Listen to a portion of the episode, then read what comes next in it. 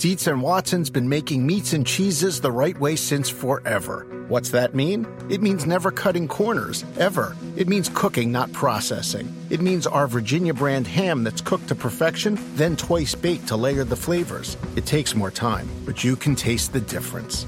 We come to work every day to do it the right way, even if it's the hard way. Because if it's not right for us, it's not right for you. Dietz and Watson, it's a family thing since 1939. Without the ones like you, who work tirelessly to keep things running, everything would suddenly stop. Hospitals, factories, schools, and power plants, they all depend on you. No matter the weather, emergency, or time of day, you're the ones who get it done. At Grainger, we're here for you with professional grade industrial supplies. Count on real time product availability and fast delivery. Call clickgrainger.com or just stop by.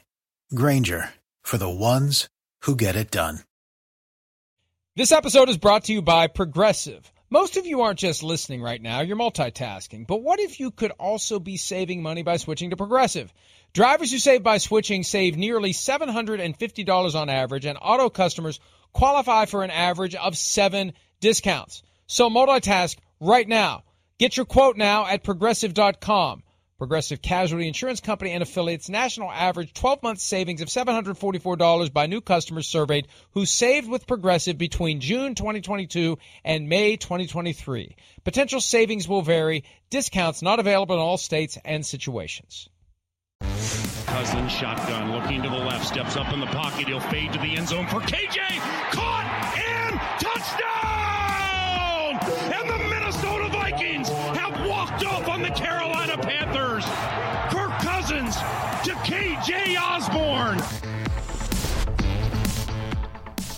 That was last year, one of the rare Minnesota Vikings wins. Overtime in Charlotte is called by our good friend Paul Allen, voice of the Vikings. Going on two decades now, right? When did you start? Mm, This uh this will be my 21st year. It's coming up this year, and we had more than a Wow. few wins here, by the way. Um, I can't remember how many. It feels like feels Seven? like we had seven. Seven? Yeah. Uh, not enough to keep everyone employed, that's for sure. But uh, anyway, it's a new beginning for the Minnesota Vikings. It's a new hour for PFT Live. And even though I am flying solo today, we have multiple guests. And joining me now, our good friend, Paul Allen, the voice of the Vikings and the host of 9 to noon Central Time, not Eastern Time, on KFAN. And Paul, I really do appreciate you getting up a little early to to uh, Uh, well, hang out with us. My Although radio, my I- radio show on KFAN ends in two hours, so so I'm good, man. It's rainy and well, windy. we did but well, we'll be okay. we did this one other time when you were in your car. It was a lot more entertaining when you were in your car. That's right. Yeah, I had to drop the flight attendant off at the airport. I couldn't get the Zoom to go. I didn't have anybody on the other side saying, "Please come back." And I was discombobulated. And uh, but we got it done, didn't we? Where's your dog? Um, nice of Chris Sims to show today, by the way. Uh, the uh, the dog, I don't know where the dog is. The cat is looming. Luna is looming. So if she jumps up here, I think that'd be pretty cool. First of all, you have exposed the fact that you never watch or listen to this show at a minimum on Friday, if not ever, because Sims never works on Fridays. He's never here on Fridays, uh, except for next Friday, Friday of Super Bowl week, the Friday after the start of the regular season, and next Friday, the day after the first round of the draft. Those are the only three Fridays he works all year long. Well, you are making a mistake. I watch this show every single day. In fact, it's my favorite show ever. Who's the usual Friday co host then? Peter King. Have you read any of Playmakers yet? Um, yeah, I read the section about Onterrio Smith and the Whizzinator, and I didn't like it. But the only reason you know that there's a chapter that goes down that specific path of memory lane, which is intended to speak to the broader truth of why does the NFL care about whether guys smoke marijuana when they're on their own private time. The only reason you know about that is we've talked about it on your radio show a time Yeah. or two over the course of the last six months. I guarantee No. you haven't read any of the book and you never No, will, even though I sent you one of the rare collector's item advanced copies. what you're saying is that, given I have the hippie gene, I saw the word marijuana in a book and immediately went to that chapter thinking it was penned by Hunter S. Thompson. That's inaccurate. So let's talk about the Vikings for a little bit. We are in the early stages of the offseason program. There was media availability in recent days from various guys with the team. I think last week we heard from some of them, Kevin O'Connell recently. What's the plan to get more out of the guy that they have paid so much money at the quarterback position since 2018? What do you think O'Connell's going to do to get more out of Kirk Cousins?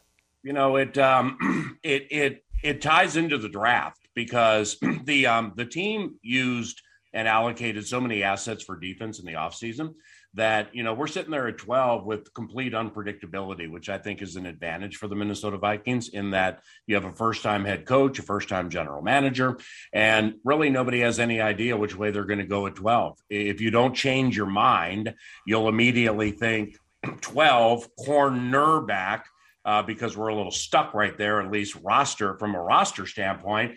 But it's unpredictable, and and when it comes to helping Kirk, and when it comes to helping the offense, you know they um they brought in a couple of uh, free agent guards, specifically this uh, this cat who played at Mankato. Uh, several years ago. He was with the Jags and the Indianapolis Colts named Chris Reed. I've always liked him. Um, I remember when the Jags were at Twin Cities Orthopedics Performance Center and um, I believe it was George Paton, who now is the GM for the Denver Broncos. Uh, they they were so immersed in Reed during these joint practices. I swear, man, I thought we were going to try to trade for him before the season. Um, now I don't know if he is now what he was then, but the the right guard spot here has been, you know, kind of the the land of misfits over the last X amount of years. So I think that's going to help Kirk. Um, I believe Kirk has been empowered uh, when it comes to the the galvanizing of the head coach who worked with him in Washington in 2019 and uh, excuse me in um, in 2017 and um, and giving him more responsibility at the line of scrimmage. Now, to whom much is given, much is expected. You know, and I've, I've chatted with Kirk about this before, specifically last year, because when it was uh, Gary Kubiak, Kevin Stefanski, erstwhile Negan, or uh, Klint Kubiak, you know, it, it would basically be you get to the line, you got to play, and you got tentacles off of that play. So the flexibility was kind of a lack thereof. I, am not necessarily sure that's going to be the case this year, and I'm not you know, I'm not predicting that Kirk's going to get up there and go like Peyton Manning, A. Rod, Brett Favre on it and just call the whole thing. But we'll see how that works out for Kirk overall, having what I believe is going to be more flexibility at the line. Let's supplement what you just said with a little clip from Kevin O'Connell earlier this week, and then we will react to what he had to say on the other side. Here's O'Connell talking about Cousins taking charge of the offense you know, obviously in a new system, uh, somebody's got to take charge out there. And, and for us, that's Kirk. And, and obviously, he's sitting front and center in every meeting. He's asking questions, uh, both in the quarterback room in front of the unit. Uh, he was one of the guys that I mentioned in the team meeting yesterday, um, speaking up and, and, and kind of really getting involved. Uh, and, and from everything I'm hearing about what's going on on the grass with Josh and Tyler's group out there, uh, he's been great, leading the charge. Uh, they're throwing routes, they're doing different things that we're teaching in the classroom. And, uh, you know, I think the, the phase one is really kind of set up for somebody like Kirk to kind of take the reins and run with it. And then the best thing is we get to start being out there with him next week. How different is it to have a head coach who talks about Kirk like that in comparison to the way Mike Zimmer used to talk about Kirk?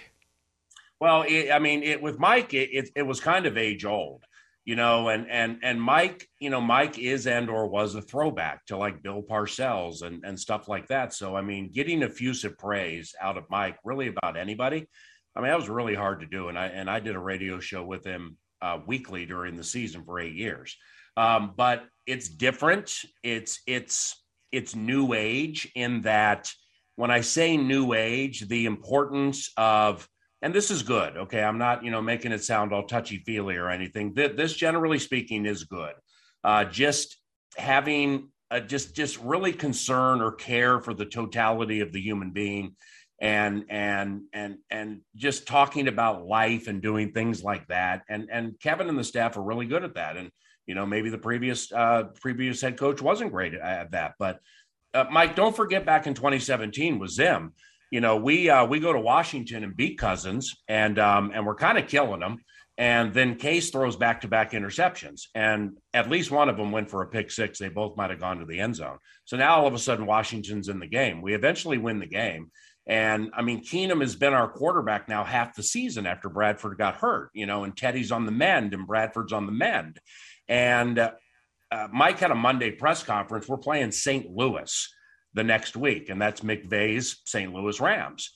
Keenum's former team as of 2016, and Mike would not commit to Case playing quarterback in that game. And man, it just bugged a lot of people. So, you know, I think that kind of daggers what you're saying about the difference between the two. Uh, with with Kwesi and Kevin, uh, they they just there's a collaboration between those two. It's a collaboration of kindness. Uh, where they're just opening their eyes and their minds to a lot of different things about these players and their lives and this era and this generation and pandemic or post pandemic, however you want to look at it. And that's great. And and it's it's it's galvanizing, but we haven't played any games. So let you know when we start playing these games and and it gets a little hot, you know, that that's when I'm excited to see what happens and how people react.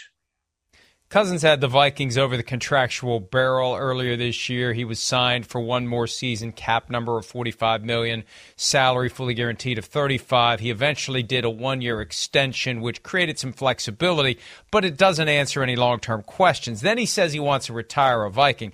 I don't know that I buy it because his contract doesn't scream out retire as a Viking. How do you see this playing out between Cousins and the team coming up this year and next year and maybe beyond? Well, it's it's a fascinating topic, you know, and then on the radio show, despite me, you absolutely painting me as a cross between Harry Caray and Bob Uecker as a homer. Um, I will go down the road of I, I am a fan of the Minnesota Vikings drafting a quarterback higher than people think, knowing he's not going to play. And and if Kirk doesn't dig it, Kirk doesn't dig it. But Kirk has the sledgehammer right now. And and that's okay because Kirk's a top 10 quarterback in the NFL if you really want to break it down. And and having somebody like Kirk is somebody with whom you can win a lot of games. But there just has been no flexibility behind him. Mannion comes in in that Packers game last year, and it was a disaster. With all due respect to Sean, because he doesn't get any reps. Then you get, you know, everybody's negative on Kellen Mond from the previous regime. I just, you know, I, I heard so many times he can't play, can't play, can't play and so much so that it offended me. But I'm not going to argue with them because these coaches know a thousand times more about it than I'll ever know. But it's tough for me to believe you can look at Kellen Mond and say, hey, he's out there running the scout team, never throwing to JJ, never handing off to Dalvin, and he's not even running the plays, and he can't play. You know, uh, meanwhile, uh, when we're on the road, he's on my bus when we go to the stadium, and we had assigned seats, so he would sit like right in front of me and he'd be into his tablet just memorizing and writing and taking tests and so the kid's trying hard. So you know when when Kwesi was hired Kwesi Adofo-Mensah the GM uh, one of the first things I said nine to noon was the a topic for me is figuring out if Kellen Mond can play uh, because you know there are members of the previous regime who didn't think he could play and um, but you don't do at Texas A&M what he did if you just have no skills so I'm curious to see how that works in the offseason. But Kirk holds the sledgehammer here with the negotiating, and um, and you know at times it can put the team in a weird spot.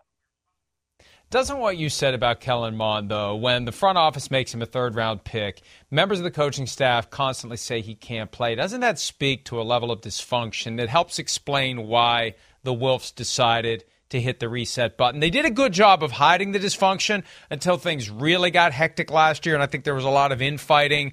One guy blaming the other guy, front office blaming the coaching staff, and vice versa. But I was surprised to learn how much acrimony there was. But the Mond situation seems to be the perfect example of it on the roster, where the front office clearly thought a lot of him, and the coaching staff clearly didn't. And the coaching staff wasn't bashful about saying what they thought was the right thing to say. Well, having done this as long as I have, and knowing a lot of people around the league who either used to work here or I've just met them, like through the combine or whatever, that, you know, it's, hey, why don't you, uh, we can block the quarterback if you draft me an effing offensive lineman. Okay. So that happens a lot. And it's happened. I've just heard it and known about it for many, many years calling games.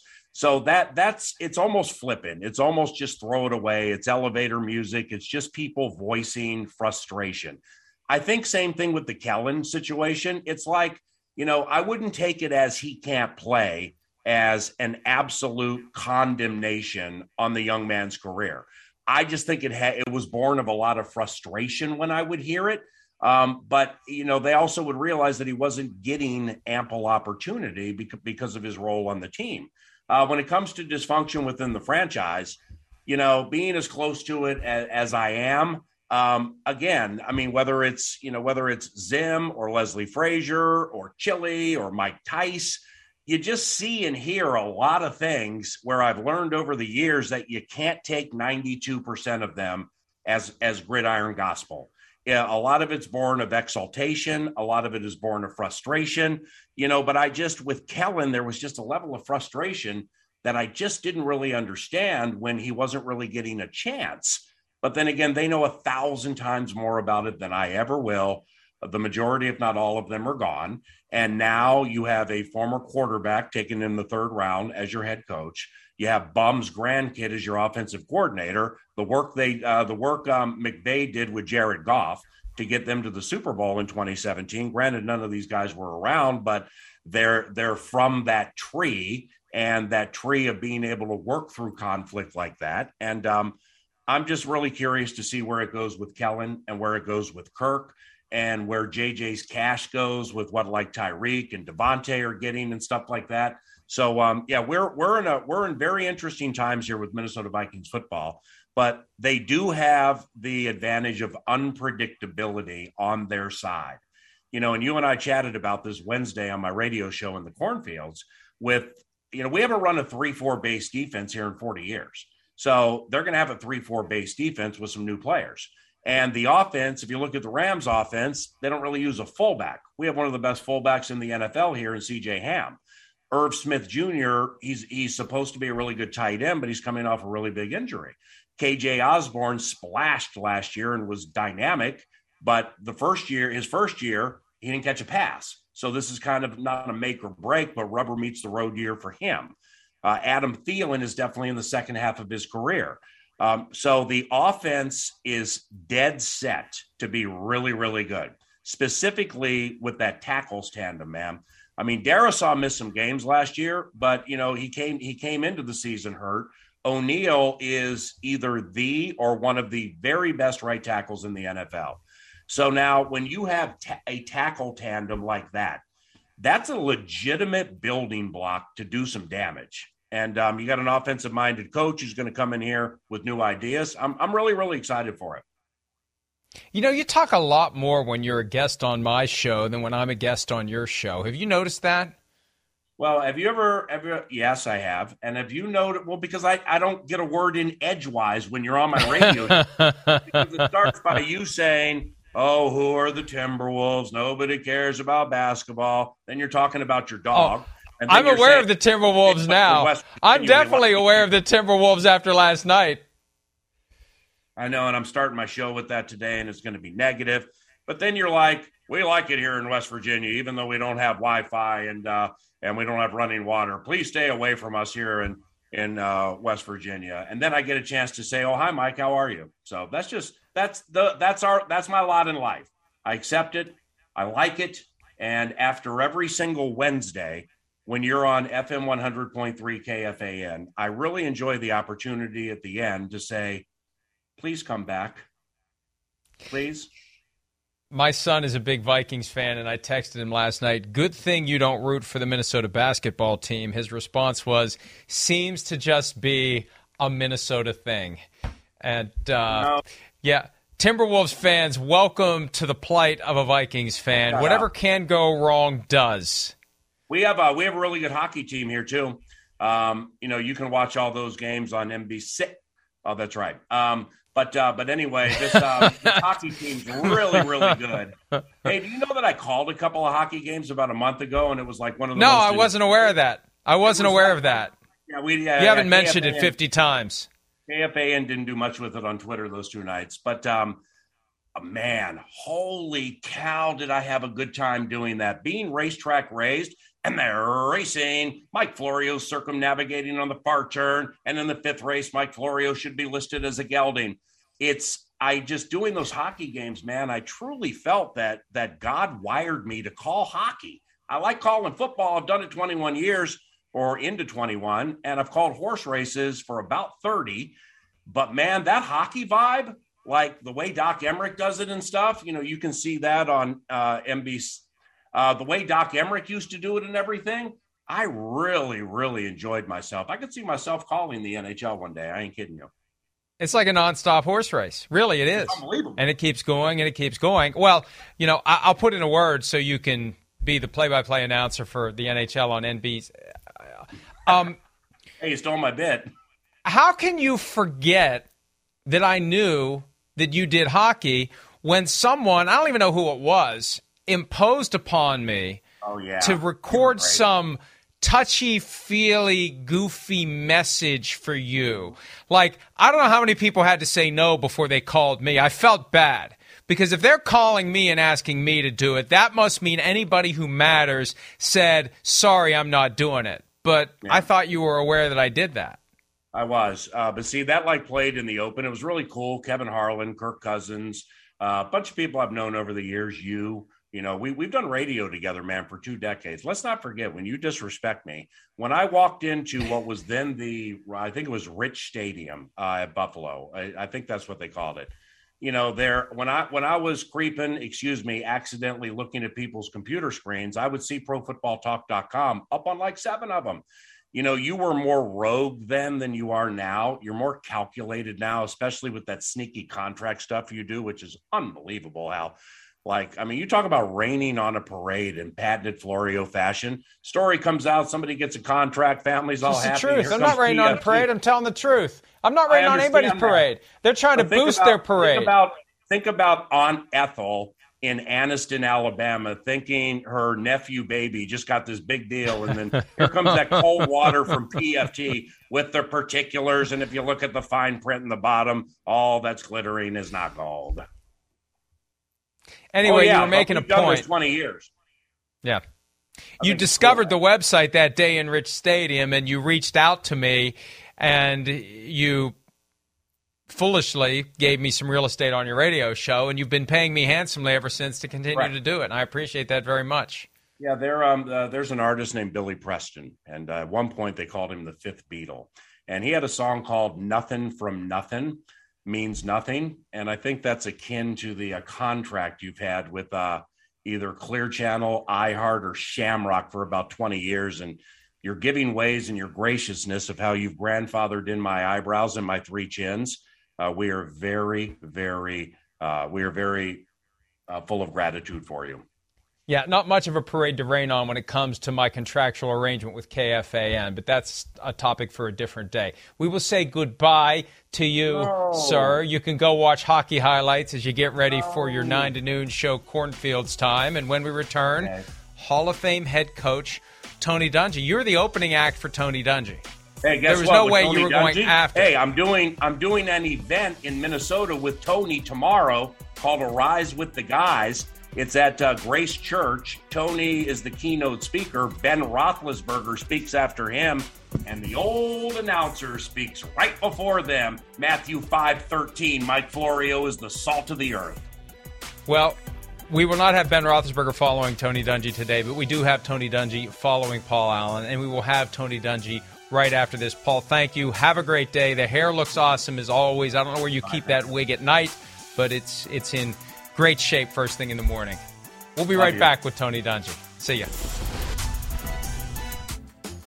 Quaker has been a trusted name in breakfast for over 145 years, which means they've been milling oats since before the invention of the zipper, the stop sign, and the ballpoint pen.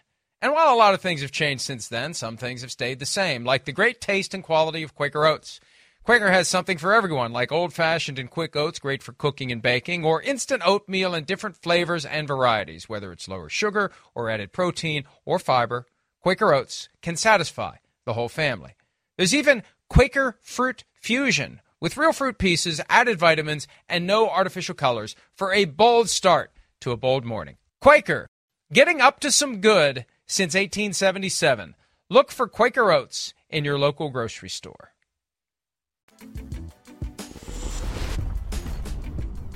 All right, Friday edition of PFT Live, flying solo, but that means loading up the program with some really great guests. Paul Allen is the exception. Tony Dungy is not, and as Paul Allen mentioned, speaking an event tomorrow in Minneapolis, he'll be joined by Coach Dungy. Coach Dungy follows him today. Coach Dungy follows him tomorrow. Coach Dungy joins us now. Good morning, Coach. How are you? Hey, Mike. Long time no talk, no see. Great to be with you. So tell me a little bit more about the event that's going to take you back to Minneapolis, your old stomping grounds from your time, both with the Golden Gophers and with the Vikings from 92 through 95. Yes, it's actually uh, an annual event that we've done for uh, the last 10 years. It started out as a fundraiser for the chaplain of the Vikings, Tom Lamphere, but we've now kind of morphed it into a fundraiser on Friday night, dinner, and then an outreach on Saturday. We pick a notable sports figure and talk about why they've been uncommon. Uh, we give them the Uncommon Award and then uh, have an outreach. So we've had some really neat people. Ben Roethlisberger is our award winner this year, ending up a, a career that's very uncommon in this day and age, playing his whole career for the same team. Yeah, that is true. I mean, when you think about it, especially at the quarterback position, the way it's gone the past 10 or 15 years, it's becoming almost a presumption that a great quarterback is going to put that final punctuation mark on his career with some other team or maybe with two other teams as it's currently going. Let me start there, though. I'm going to go out of order from what I had planned to do because one thing that struck me about Ben Roethlisberger's final game in Pittsburgh, it was also the last time Baker Mayfield wore a Browns uniform, and he got to watch what happened and how Ben Roethlisberger was received. And I remember thinking, you know, Baker realizes right now that's never going to happen for him in Cleveland. Little did we know at the time that it was going to fall apart the way that it did. I know your son Justin has been a huge Baker Mayfield fan from day one. What advice would you have for Baker Mayfield as he embarks on this uncertainty as to what's going to happen next for his career? All we know at this point is it's not going to happen in Cleveland. I, I, would tell Baker the same thing that Chuck Noll, my first boss in Pittsburgh, told me when I first got into coaching in 1981. He said, You're going to have a lot of decisions, career decisions you can make. Don't make your decisions based on money or job description. Make your decision based on who you're going to work with, who you're going to work around, and what you're going to learn. And I think that's what Baker needs to do. Go someplace where you're going to be with some good people, a good group. Don't worry about the money. Don't worry if you're going to be a starter or not. All of that will take care of itself. Get in a good place for you where you can learn and, and be one of the the forces that helps that team grow. That's an excellent point. And he seems to be willing to kind of go along with however it plays out. There's only so much he can control at this point. But excellent advice, especially because one thing we learn and one thing we're reminded of every year at this time, you go back and look at the quarterbacks who were drafted in round one, there are a lot of guys that fail. And it's not necessarily because of them that they fail. It's because of where they land, what they have around them, what their coaching situation is. No one would succeed in that setting. So it's not the player who fails, it's the overall circumstance that fails. Yeah, and Ben Roethlisberger is, is a great example of that. Okay, he comes out in the same year as Eli Manning and Philip Rivers, and he's the third guy picked but he goes to a stable situation with a good team around him, wins a couple of Super Bowls, plays there 15 years, and and has a tremendous career. So you could say, "Oh, I wasn't the first pick, I wasn't the second pick." Well, it worked out pretty well for him. Yeah, went 15 and 1 that rookie season after he replaced Tommy Maddox in September, and then they win the Super Bowl in only his second year. And you're right, finishes with two and on his way to the Hall of Fame. Six days from the draft, I'm curious. I want to take you back to your coaching career, what would you be doing this day, six days before round one? What is it? What is it that's going? Because people, you know, we just assume they're in meetings, meetings, meetings, meetings. But but give me an idea of what you would be doing six days before it's time to start making the picks. You you've basically put all your scenarios together. You've ranked your guys. You you've talked to all your your meetings, and you have everything in place. Now you start playing the what if games. And I, will tell you, I was with two guys who were just fantastic with that Rich McKay and um, Bill Polian. Rich would, we'd go to breakfast, we'd go out, we'd get away from the building, and we just talk. What if this happened? What if that happens? What if th- these two guys are here? What if someone calls? My first draft in 1996, I'll never forget it. We're, we're having a breakfast. It's kind of this time of day, early in the morning, and Rich McKay said, We've got to be prepared because Bobby Beathard uh, is going to call. He's going to call at some point. He's going to offer us next year's number one draft choice for a pick that we've got. We've got to decide if, if we're going to use it or not. And I'm just kind of new to this. I'm kind of playing along with what if, what if. And we go through different things. This guy's there. We're, we're not going to answer his call. This guy's there. We'll think about it. This guy's there. We'll ask for something else. Well, sure enough, a week later, the draft, we, we pick in the first round. We're getting ready to pick in the second round. The phone rings. It's Bobby Beathard. I'm going to give you next year's number one. Uh, what do we do? We had talked about it. We made the decision. We traded it that following year, '97, we end up being able to draft Warrick Dunn with that that pick. So uh, being prepared for things like that is what you're doing. Bill Polian used to love to uh, walk on the treadmill, and then he talked through different scenarios with me. I remember 2006 draft where getting Edgerrin James had been a free agent uh, and just signed with Arizona. We needed a running back. So, Bill, we've looked at all the running backs, and Bill's on the treadmill. Well, what if Laurence Maroney, Maurice Jones Drew, and Joseph Addai are all there? Who are we taking? And it, it didn't matter what I said. He was going to pick a hole in that and talk about the other guy. But we just talked through that, and then sure enough, you know, we we would have those decisions. But basically, you walk through them. That that's what good general managers do one of the decisions made by the NFL a few weeks ago in a league meetings that didn't have a lot of new rule changes. And I think Rich McKay, the guy you mentioned earlier, now the chair of the mm-hmm. competition committee, likes it that way. That means everything's working well if there aren't a lot of rule changes that need to be made. But the one big one was the tweak to overtime for the postseason. I can't remember where you came down on that possibility of guaranteeing a possession for each team. What do you think about what's going to be in place now for the playoffs moving forward? Well, first of all, I don't like different rules for the playoffs and, and the regular season. If it's good and, and we need it, then it should be done all the time. Um, I'm really more of the sudden death person anyway. I think defensively, you've got to feel like you can stop people and go out there and, and win the game defensively.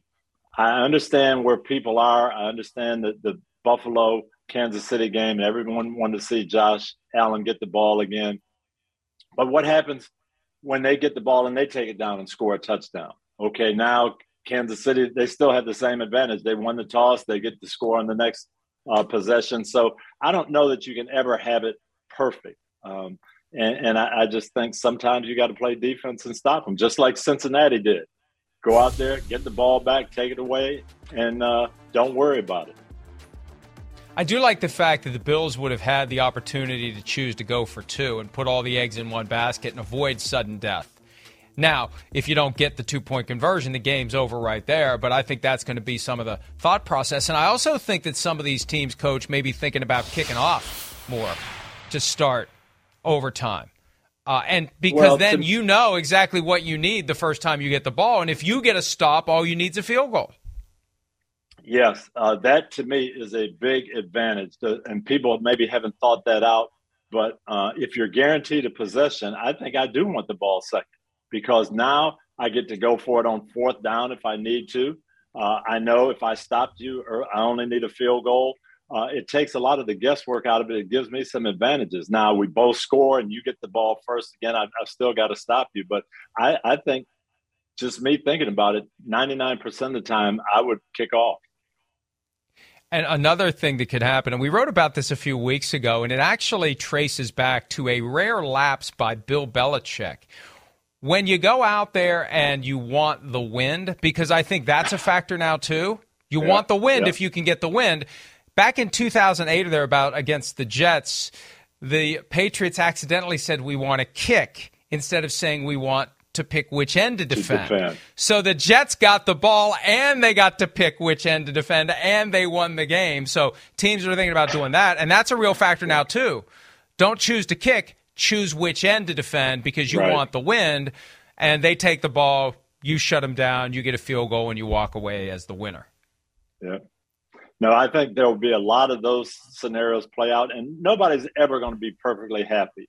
Um, that's that's the one thing about overtime. There's no way to make it absolutely fair. The coin toss still is going to determine a lot of things. Eventually, it comes down at, at some point you got to stop them. And, and maybe that's what's gone. That's what's missing from the game uh, today. People not thinking about that. Well, and part of the problem is, especially in the postseason, Number one, the rule changes in recent years have been so skewed toward the offense. And by the time you get to the final eight teams, you got some pretty good offenses. Yeah. You got some pretty good quarterbacks. So it's harder to get that stop. And it does seem to come down to who wins that coin toss because both offenses are good enough to drive the length of the field and get a touchdown. And I feel like whoever would have gotten the ball first in that Bills Chief playoff game was going to score a touchdown the way they were scoring points at the end of the game. So I, they reacted to that, and I think it was overdue. I, I, am fine with it just for the postseason for the reason I just explained. I also think in the regular season there's a point where you got to get the game over with. In fact, I'd be yeah. fine with going back to sudden death in the regular season if yeah. they wanted to. Let's get the game over with and let's move on. Yeah, there's no doubt. You're you're coaching a game. You're playing a late uh, West Coast game. You don't want that thing going on and on and on, and you've got to fly back and get ready to play the next week. You made a suggestion in a post that we uh, added to PFT on Super Bowl Sunday, an open letter to the NFL about delaying the hiring process until after the Super Bowl. I think it's a great idea. I think the time has come. There are many of reasons for it, but I just feel like for whatever reason the broader power structure doesn't want to go there. Do you think there's any chance that that's going to take root? It should, but what do we need to do to make it happen?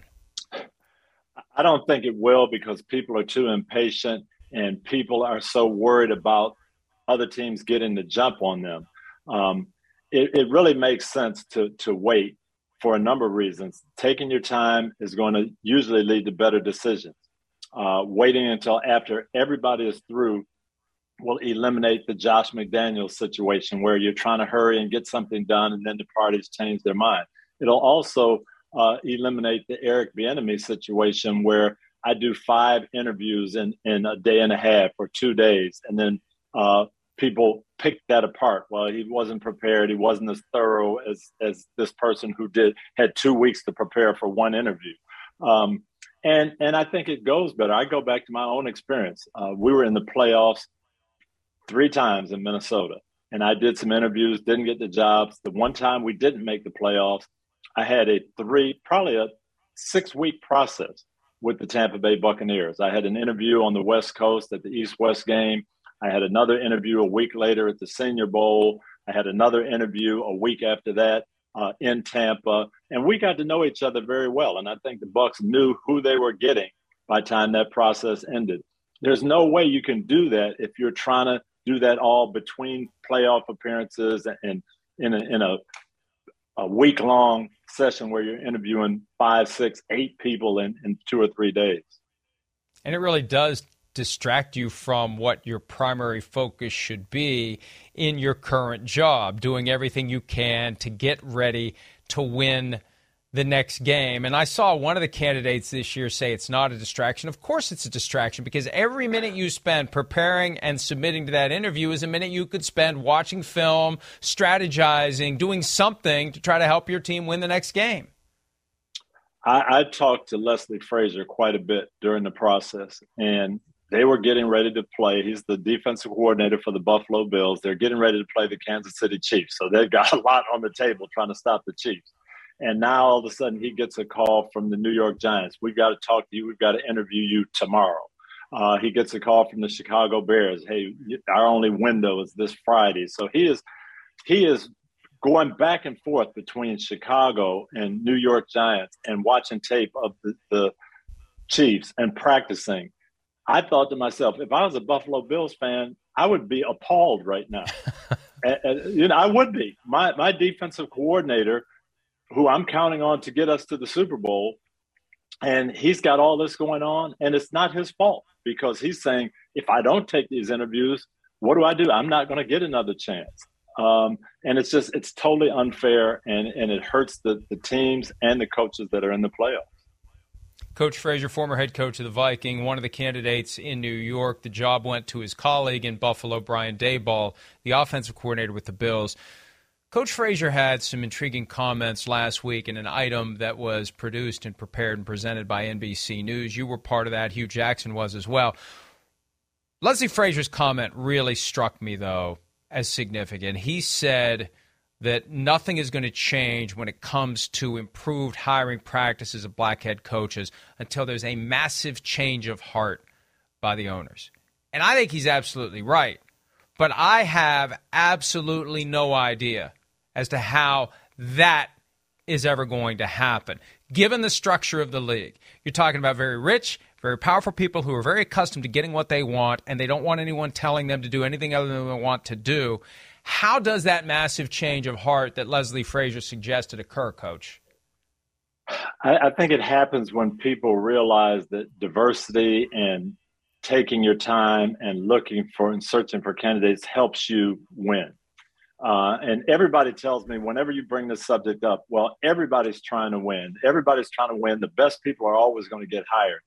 And that is true. Everybody is trying to win, but some people don't know how to win uh, and they don't know what it takes. I go back to 1946, and the NFL is all white at that time players, coaches, everything. Paul Brown comes in to the Cleveland Browns. Uh, the Browns join the NFL, and he says, Wait a minute, aren't we trying to win here? Said, You know, I had better players at Massillon High School, and I had better players at Ohio State. I'm going to sign some of those guys if we're trying to win.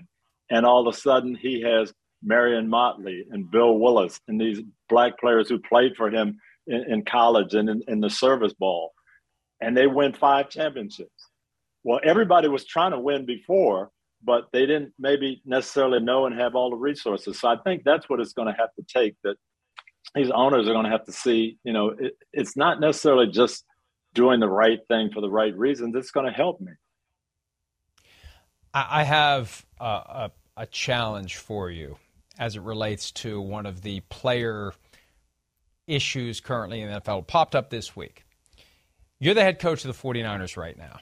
Somehow, your relationship with Deebo Samuel has gotten to the point where he's asked to be traded.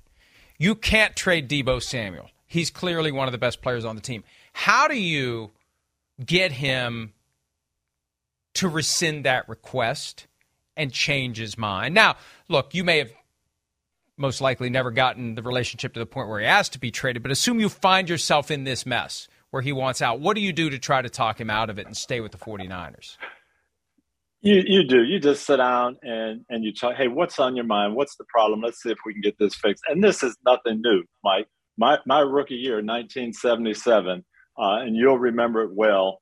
Um, Mel Blount, who was the, was the defensive player of the year uh, the year before, I'll never play for the Steelers again. I'm done. I'm not playing. Coach No, uh, just kind of let it ride. Sit down. What, what's your problem?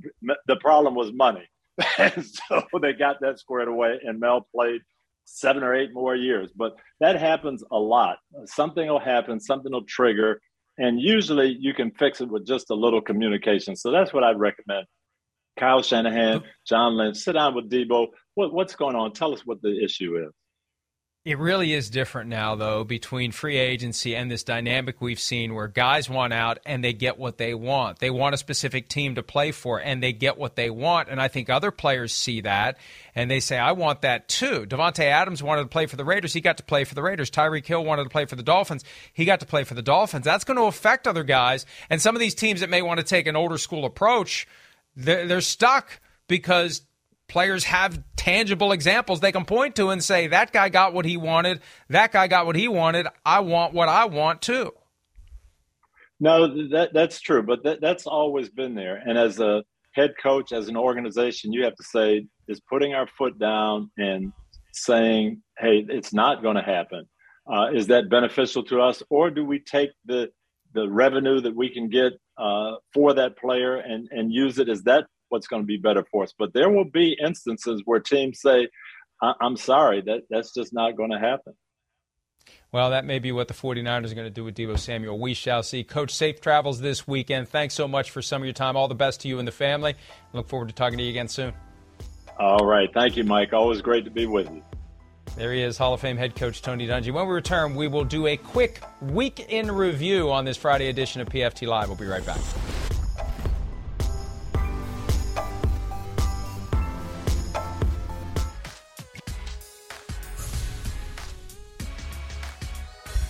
All right, as we wrap up this Friday edition of PFT Live, let me say this first before we get to the Brian Flores developments. We have some great mailbag questions. I apologize I haven't gotten to them. We are going to push them all to PFT PM because I want to talk about what happened on Thursday afternoon in the Flores case. The NFL has yet to file its official response to the amended complaint that was submitted a couple of weeks ago by Flores, Ray Horton, and Steve Wilks, with more teams added, with now the total list is the Texans, the Broncos, the Giants, the Cardinals, and the Titans, along with the NFL at large.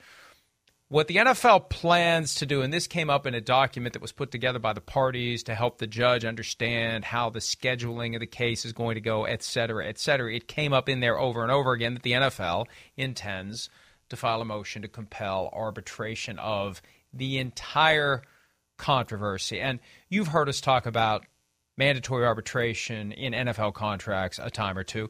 The Flores lawyers knew this was coming. Brian Flores has been involved recently in events aimed at expanding prohibitions under federal law to mandatory arbitration. There's already a law that prohibits it for cases involving sexual misconduct, sexual harassment, etc. at work.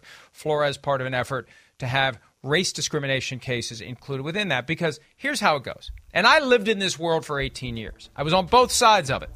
What happens is when a large company gets sued in court, job number one is try to figure out how to get out of court. Big company does not want six average people, and yes, for civil cases, it's typically six on a jury, not 12. The big company doesn't want six average people holding the company accountable for how it treats individual employees because those six individuals are far more likely to identify with the person who claims that his or her rights were violated at work. So, employers have found a way to try to finagle arbitration clauses into handbooks, contracts, policies, anywhere, so that if an employee has a lawsuit that is ever being contemplated, that claim is more properly brought in arbitration. That's what exactly the NFL has baked into individual contracts, constitution, and bylaws. Jon Gruden's currently going through it with his lawsuit against the NFL, and now Flores, Horton, and Wilks will be going through it. Here's what you got to keep in mind here most employers, when they try to use private arbitration to avoid giving an individual employee his or her day in court, there's a truly independent arbitration process. It's still it's still set up for the employer to get a better outcome than they would in court because, again, you're not facing a jury of six average people who may get confused by the law and just decide to Robin Hood it and take from the rich and give to the poor, relatively speaking. That happens. But in this specific context with the NFL, it's not just referring the matter to the American Arbitration Association for a process that results in the two sides figuring out who the best arbitrator would be. This is a system where the NFL says, we'll handle this. The commissioner or whoever the commissioner designates will be the one to decide whether or not the employee's rights were violated in some way. That creates what I have called a secret, rigged kangaroo court. Secret because it gets taken out of the court system. The media is not able to monitor it the testimony doesn't happen in an open setting where owners may be grilled and forced to admit to things they don't want to admit. It all happens behind closed doors. It's rigged because it's the commissioner or his designee. The person who is ultimately paid by all teams, hired by all teams, kept or not kept by all teams, is making these decisions. How is that not rigged in favor of the NFL and its teams. And it is a kangaroo court because it's not a real court. The rules of evidence don't apply, the rules of discovery don't apply. There may be information that is highly pertinent to whether or not discrimination occurred, to what was actually going on. It's going to be easier to get that in court than it's going to be to get it from a process that's presided over by the commissioner. So, secret rigged kangaroo court is what the NFL is trying to push the Flores case into. We'll be following it very carefully and hoping that others understand what the NFL is trying to do here. That's it for today's PFT Live. See you at 5 p.m. for PFT PM. Caesars Sportsbook is the only sportsbook app with Caesars rewards. That means win or lose, every bet brings you closer to the types of perks only Caesars can offer, like hotel stays at over 50 iconic destinations, bonus bets, daily profit boosts, tickets to the game, dining, and so much more. Whether you're a new or existing customer, Caesars Sportsbook is always rewarding. Must be 21. Gambling problem? Call 1 800 Gambler. Caesars Sportsbook. Don't just spectate, participate.